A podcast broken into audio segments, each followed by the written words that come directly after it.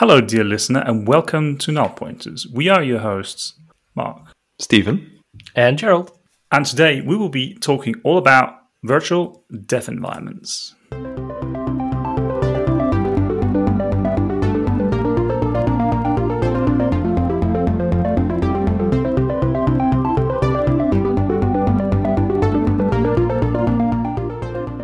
But since we are on the topic of virtual dev environments, Another thing that many of us sometimes use is uh, Docker, maybe in a day to day setup. And I recently updated my Docker environment and I was surprised that uh, Docker will now start asking for money to use it. So that it used to be a free service, so you could install Docker Desktop on Windows and on macOS to run your Linux containers. You actually don't need that piece of software if you're running on Linux, but most developers that I know in a day-to-day business they do not use Linux. And now it seems that if your company has got more than 250 employees or has a bigger turnaround than 10 million something, um, it, it, appears to be costing. And some people seem to be very upset with that. What are, what are your thoughts on these things when suddenly free software starts to cost money? Well, it's kind of an interesting model that suddenly, you know, it's, I think it's a popular model for a certain type of business where you're selling drugs, um, where you're first okay, okay, getting some stuff okay. for free. Okay, this is escalating quickly, but okay. Yes, well, you know, I, I have this friend. He's not really a good friend. He, who tells me about this stuff. Mm-hmm, mm-hmm. Um, I'm but, right here. I'm right here. oh, I'm sorry. I'm sorry. He's on the line. Um, but yeah, so it's it's kind of interesting. I don't know much about the details, to be very honest. Um, I think kind of like the the engine. So maybe that's the CLI tool that remains free, and I think that's open source as well. So you can do a whole lot of things with that. But all the all the other tools um, now suddenly cost money, which is you know I get it. They have to make money, which is fine. But yeah, it's it's kind of interesting that it's all for free, and then suddenly out of the blue one day, boom, now it costs money. I think you have to be a pretty big company, like you said. Uh, the, the 250 employees is about right. So you know, if you're a company that size, then you probably can also pay for the stuff that you're using here. But still, it's it's not a very pleasant surprise to wake up to, I guess. At least it was for me. I mean, I just pressed install and suddenly go like, well, hello there. No, we will cost money. And you're like, well, well, well. And, and I mean, my company's not that big. And so we, we do not fit into the category where you would have to pay. But I still think it's like, uh, it, it's always psychologically, it's not the smartest move to give something away for free and then suddenly charging a price. Uh, that often does not resonate well with people. But I can also understand the other side where you are a company providing a service that many people use and love every day, and you are not earning any money with it. So you some somehow have to you have to keep the lights on. You have to pay uh, people's salaries, and people usually don't like to have a salary that is around free. So yeah, I think uh, hmm. the business model somehow has to fit in that you can pay those bills. Um, it appears that Docker saw uh, an opportunity to get some revenue stream in on a service that a lot of people actually quite like. I've tried to pay the rent with GitHub stars or Twitter likes, but they, they wouldn't take it. So, uh, so I mean, jeez, yeah, uh, banks these days. Userline, do you know who I am? Yeah, do you know almost almost 10k subscribers on YouTube? Do you know yeah. who I am? Come yeah, on, just saying. Yeah, but nothing, nothing.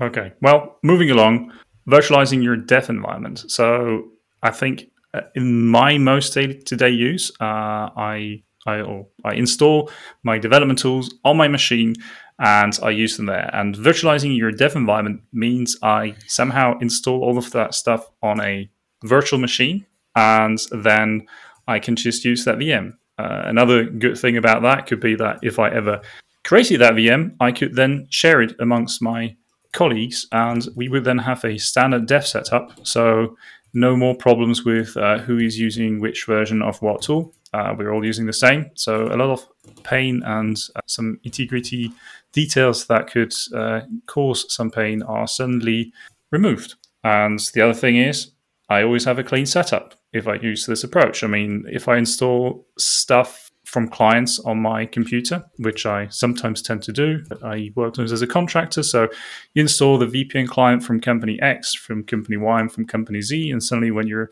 machine starts up, you got 50,000 VPN clients popping up and asking if you want to connect right now to this VPN network, and that can be a bit of a hassle. Also, removing those clients is not always the easiest part.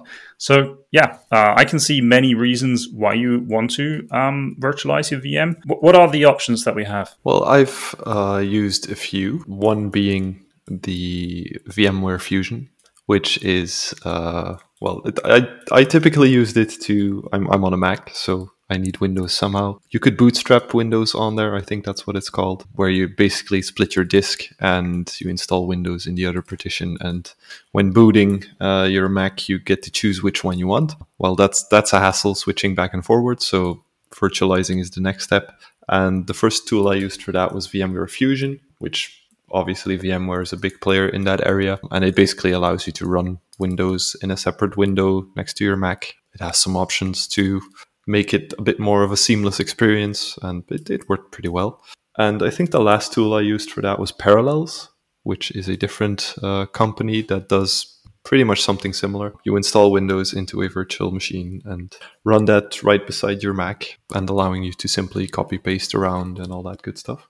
So that that's the two I've used. I don't know if there's any others to be honest, but I typically run into the issue that disk space is becoming an issue because that separate VM, obviously, in and of itself, is already quite some gigabytes in size. It has a, a separate virtual hard drive, so it needs at least the space to install Windows, the, the space to actually install your projects and all the tools that you want to put into that.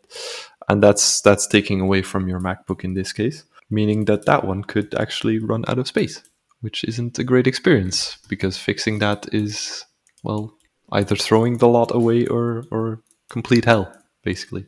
I remember when I started out, I think I used a lot VirtualBox, which was originally by Sun, and I think now it's also property of Oracle that they use it, and you could have that for free. So that was quite a popular uh, op- option when I was using that back in the day. And you had to install everything on your laptop basically because external hard disks they were so slow that virtual machines they anyway have got not the best rap for being super fast and, and snappy but when you put that on a slow external hard disk it gets even slower which was uh, not that much fun. But i mean these days with usb-c and all the nice speedy ssds external things i think you can actually get quite a good amount of performance by putting these also in an external drive and using that for your virtual machine. So that's that's been an option where people use it. I mean, we at our company, we have got dev environments for automation setup, so for PLCs. And usually uh, every version is has got some compatibility issues with the older one and parallel installs they're not quite as easy as with visual studio so they tend to have their vms for certain setups when they're developing and you can also have virtual machine uh, you can have the you can have a server with virtual machines on them by vmware that's like one one i know and so, yeah, you could use it remote, but then you got all the lagginess, and the server has to be super performant to to support that. And sometimes you just download it, but space usually is an issue, and and it's also it's not the quickest thing. So I'm someone that gets quite wound up when the there is a lag while I'm typing. That's just uh, not something I want to see. Uh, so yeah, that that's that's something that I'm not a big fan of. How about you, Gerald? Yes. Also not a fan. Uh, no, kind of like the same, like um, what you mentioned. I've used VMs. I've used it kind of side by side because, you know, in if we look at where our roots are, the Xamarin world, and you want to maybe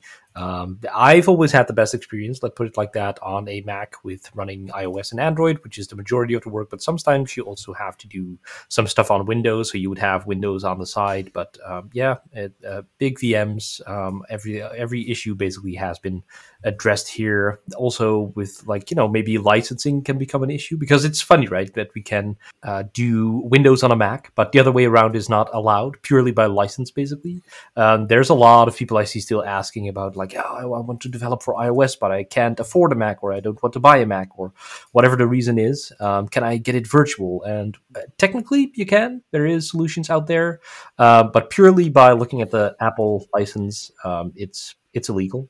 Um, so you know you you can't do it, um, and so you shouldn't. Uh, there's there's other kind of services in the cloud um, which have actual Mac hardware standing around in a warehouse uh, that you can log into remotely and then use. I think we've we've mentioned uh, that in other episodes as well. But yeah, so the, the other options, uh, we already had it uh, in the news about Docker, of course. You know, that is like the container based um, so it doesn't bring a full VM. It's it's what is it actually? I don't know how to to kind of describe it. Um, you have this container, which is usually Linux based because Linux is very you know modular and can be very small. Just the, the bare basics for file I/O and that kind of stuff, the frameworks that you need, and that's about it.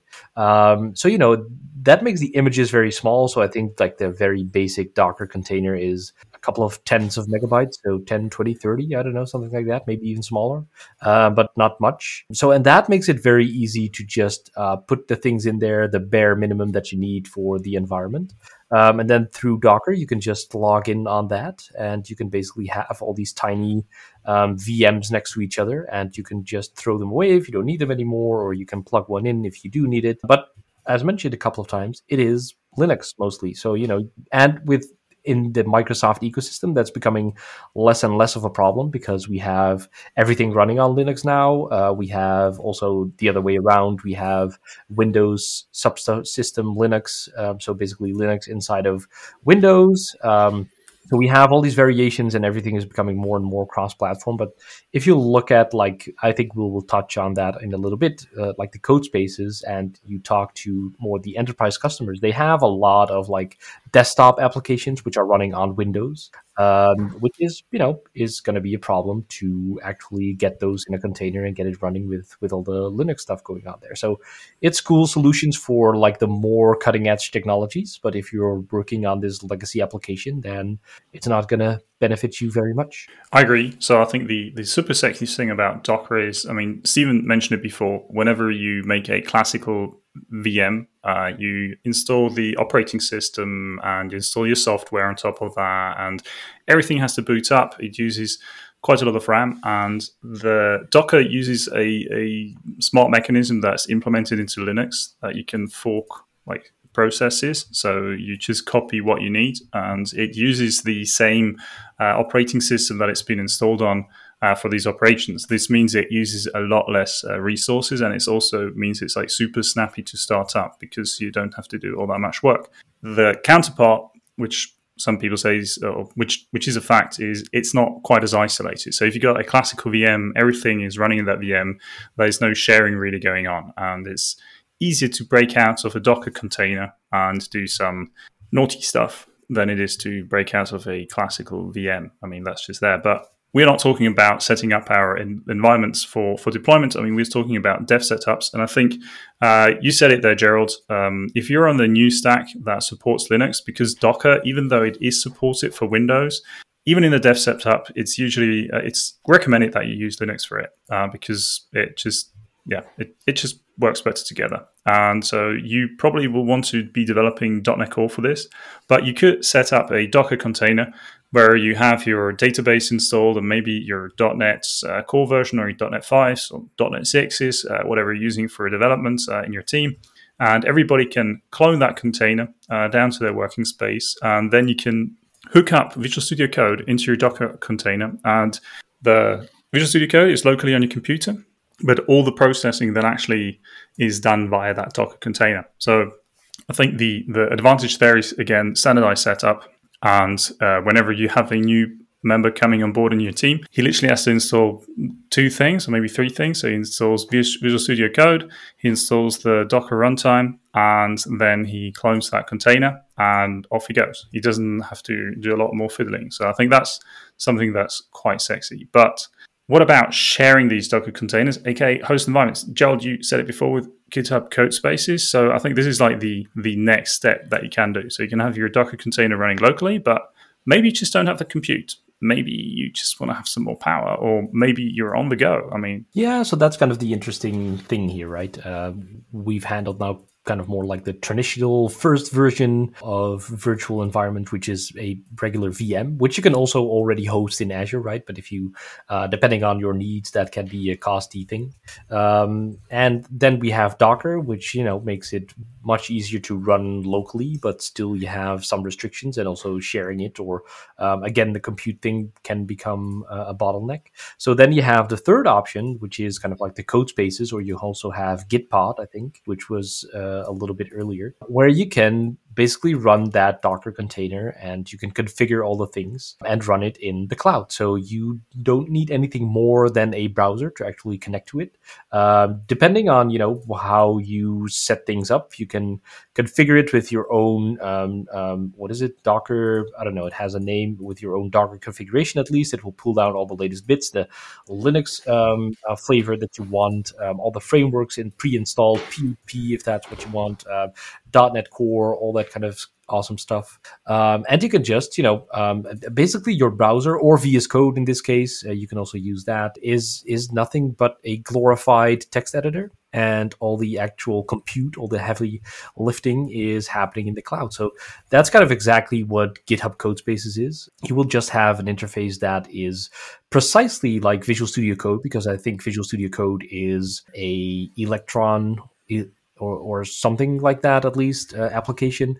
So even you know running it uh, locally on your desktop um, is still kind of web based um, so you can just as easily load that in the browser and that's exactly what github is doing. Uh, but you can still i already mentioned it you can also run it from vs code on your desktop which will give you a little bit more flexibilities and capabilities. But you can just go to a repository and say, hey, spin me up a new code space. It will pull down that repository. That repository can have a dot code spaces, I think. Uh, so kind of like a hidden folder with um, some extra configuration that will pull down extra extensions, which will be installed in Visual Studio Code and have all these kind of configuration files, bring in the connection strings that you need or um, other things that you might need for developing that specific um, project. And it will just, you know, it will be there. You can basically in within 30 seconds you will have that project installed running and you can make your first edit so kind of like the goal for github codespaces was to make the readme obsolete i mean sure that still is useful so you know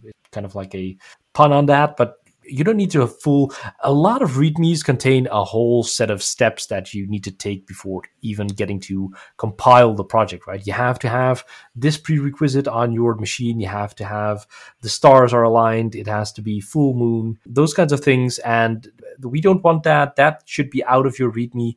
You just have to open that code space and boom you can just start coding within 30 seconds basically and all of that um, is running on linux based uh, containers whatnot all the good stuff that we just mentioned um, like i said your text editor is just a glorified text editor you will still have IntelliSense, all kinds of good stuff. Um, but whenever you press that compile button, it will actually compile in the cloud. I think you can scale from like, you know, one core, four gigabytes to 32 cores, 64 gigabytes of RAM or something like that. I don't know the exact numbers, but it was something like that. Um, I think later on there will be SKUs which will have um, more GPU power. So uh, that's more for like the AI side of things. And that's kind of the cool thing, right? You can access all these kinds of hardware that are very hard to come by, uh, first of all. And second of all, if you can even get it, it will be very expensive. And just for running that one time AI experiment side project, uh, that you're never going to finish anyway. Let's be honest; it's it's quite expensive to to get all that stuff right. So it definitely has its usage, and um, you know all the scenarios, the the old school VM, um, the local Docker container, GitHub Codespaces, all have different requirements, different needs, different costs. Oh man, you bring back the memories there with those setup scripts. It just I just just came back in, in waves when you when you said that. I remember being once on a on a project where uh, I was uh, I had to was on Linux, and then a person said, "Well, you just have to run this script," and then you start running the script, and then suddenly the script fails because oh no, you still have to install this software bit because otherwise you cannot connect to that service. So then you install the software bit, and then you have to restart again from fresh, and then there's again breaking changes and I mean, someone has to maintain that script. Uh, also, I mean, those those mistakes or those error prompts that came out. I mean, someone had to ensure that that's also properly working, and it's just it can be such a hassle. And I don't know. I mean, do, are we really moving again back to terminal and server systems where you just buy the cheapest uh, hardware that you can get with a nice keyboard, so the typing is nice, but otherwise very slim compute and and share the entire uh, massive compute power? I hope not. I uh, no, I, I don't think we will. I think companies still have value in in not putting everything in the cloud. I would say. Yeah, I think you're right there. I mean, uh, for, for, one thing, uh, you're not always connected to the interwebs. I mean, uh, even though a lot of, I mean, there is this pun on the internet like, well, if you have no internet as a developer, what are you going to do? I mean, you can't install any npm or NuGet packages because you usually have to have a connection to the internet for that. And well, if you're trying to interact with some parts of the API, well, you probably want to look up those documentation files and that. And guess where those are? Again, on the interwebs.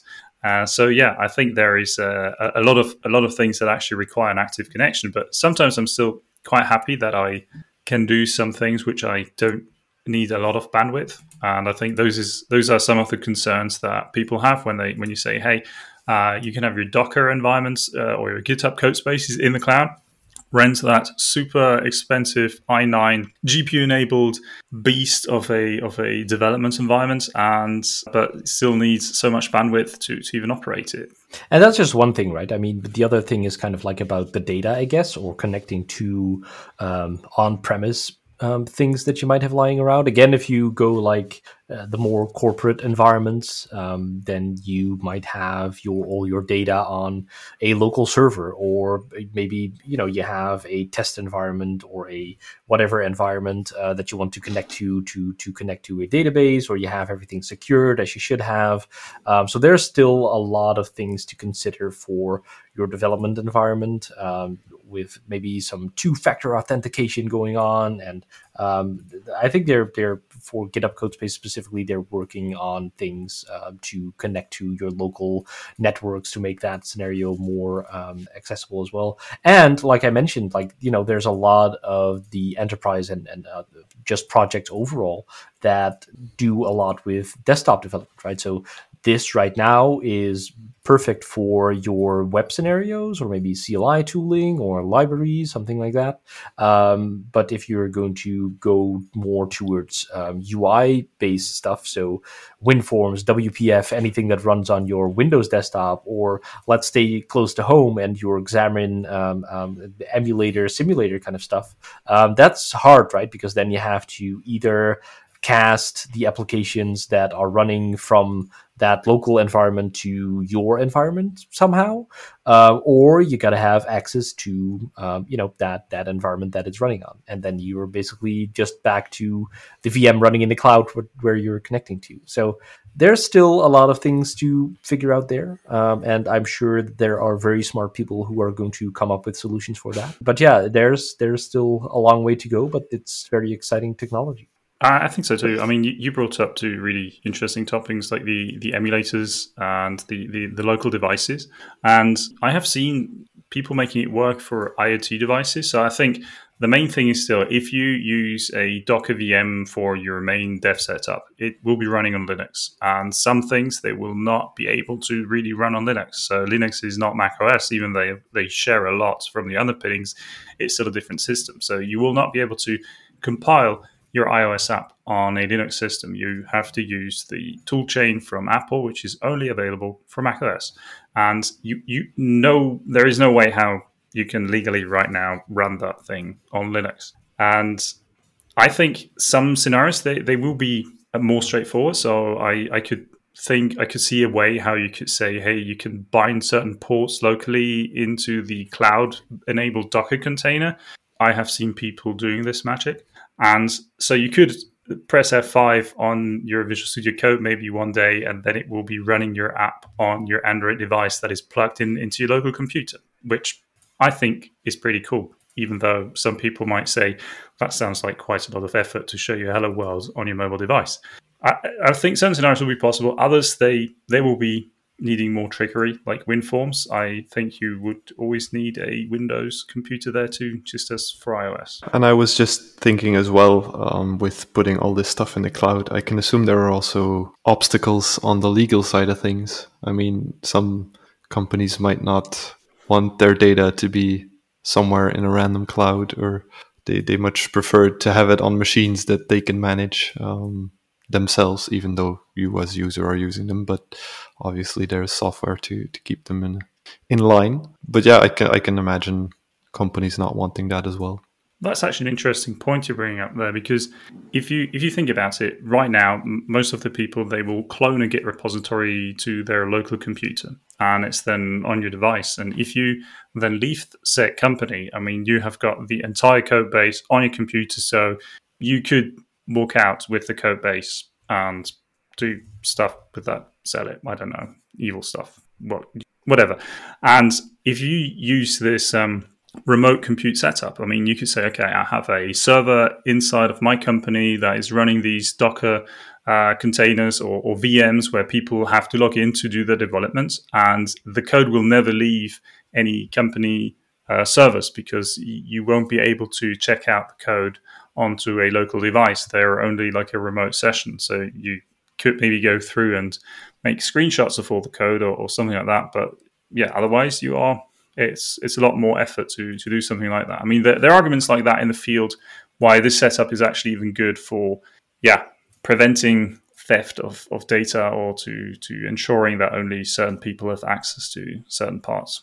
But I think we, I think we mentioned it before about maybe episodes of uh, specific to code spaces or whatnot. But um, I think we we talked about now, like you know, having the resources to actually run all the stuff on your local computer, um, getting started on a new job or maybe consulting. But there is another. I mean, this enables a lot of new scenarios as well. I mean, there's a lot to do about like the hiring process of the big companies. So maybe the the, the interview process where you have to do uh, little code challenges or assignments or whatnot and show the other person how you're actually doing things. Uh, it would be very interesting to see how that all ties into this, right? Because um, you also have the other kind of feature in, in GitHub now where you can go to a repository or a PR and you press the, the dot, the period key on your keyboard, and then it will go to github.dev. Um, instead of github.com and then the whole repo stuff after it.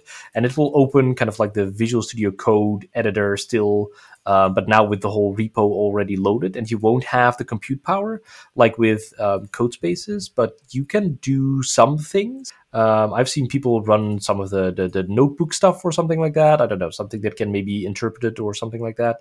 Um, and you can just you know go through the repository a little bit easier with you know going through the file system instead of going to uh, all the web pages on GitHub. But so that is something that is very lightweight and very easy to implement. So another thing, like I said, would be uh, very interesting for like the more interview or maybe the classroom scenarios. That would be very cool too, where you can just have um, you know Chromebooks or something like that which are very lightweight. Um, hand those out to all your students, um, open them up, and within seconds you're inside of a dev environment and um, everyone is ready to go. Instead of you know also there for like your your educational purposes, if you have to spend a whole day or or half a day with just setting up all the bits that you uh, need to um, start actually uh, teaching them the materials, then that's not great, right? That's a lot of lost time that you don't want to have to deal with. Actually, that brings back memories from way back when, uh, when when in school, and they had all these machines hooked up, and the machines would be re-imaged every now and again.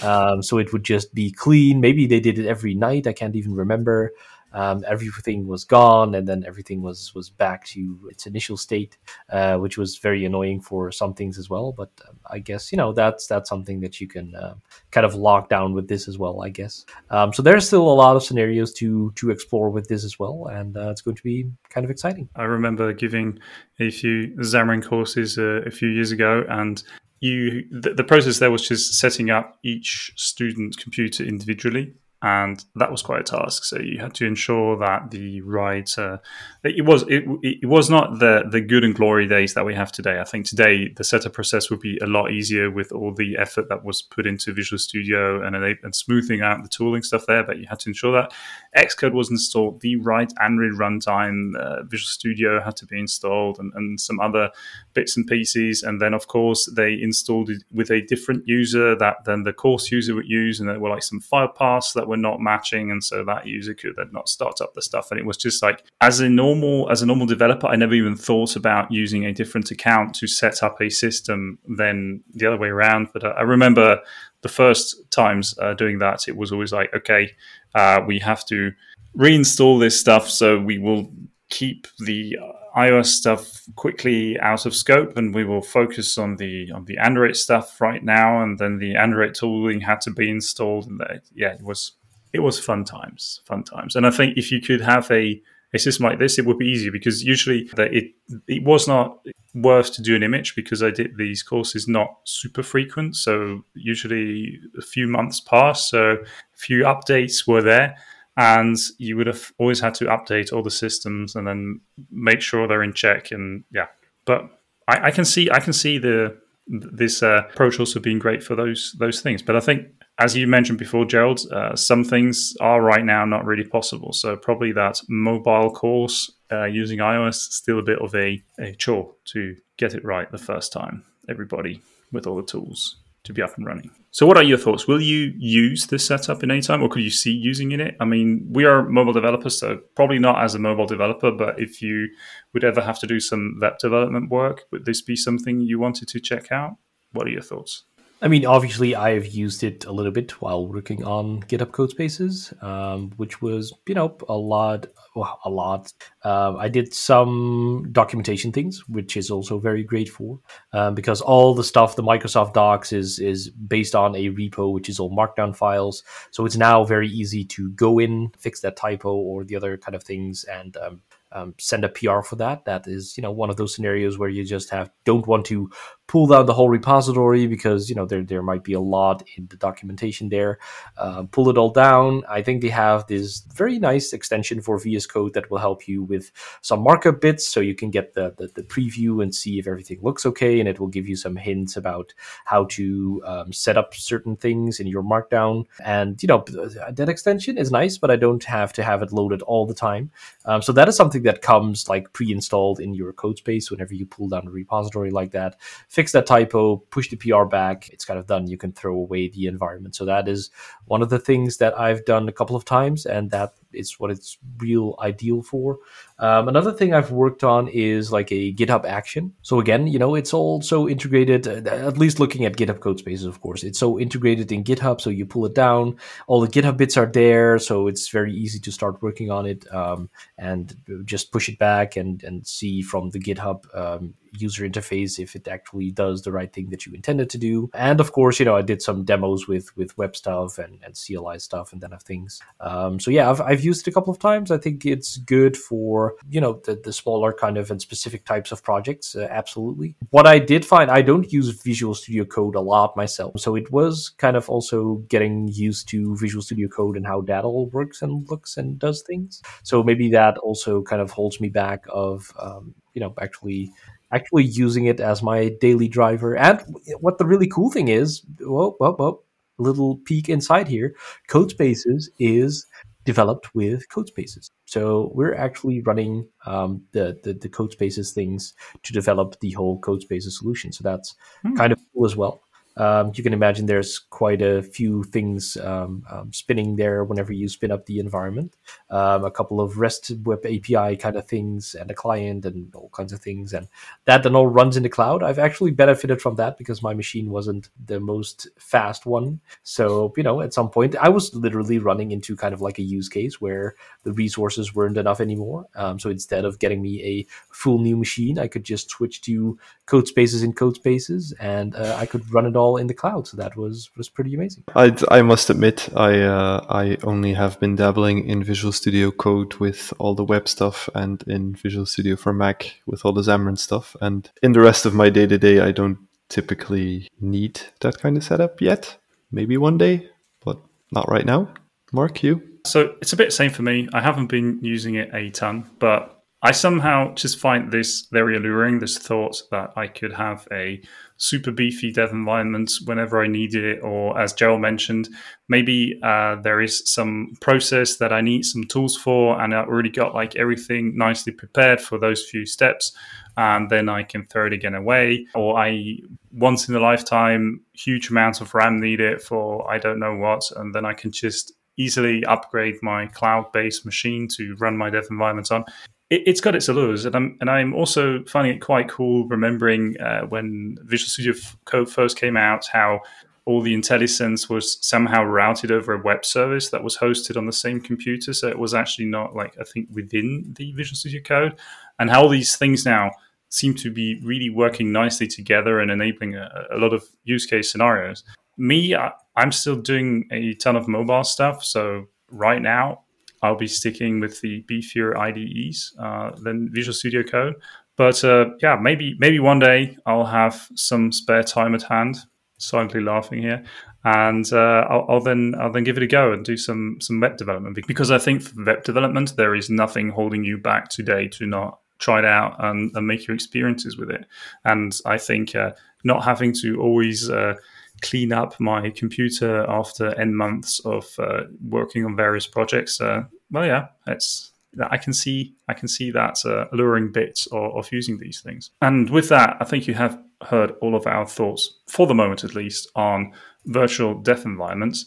We have been your hosts, Mark Allibone, Steven Thewissen, and Gerald Sluis.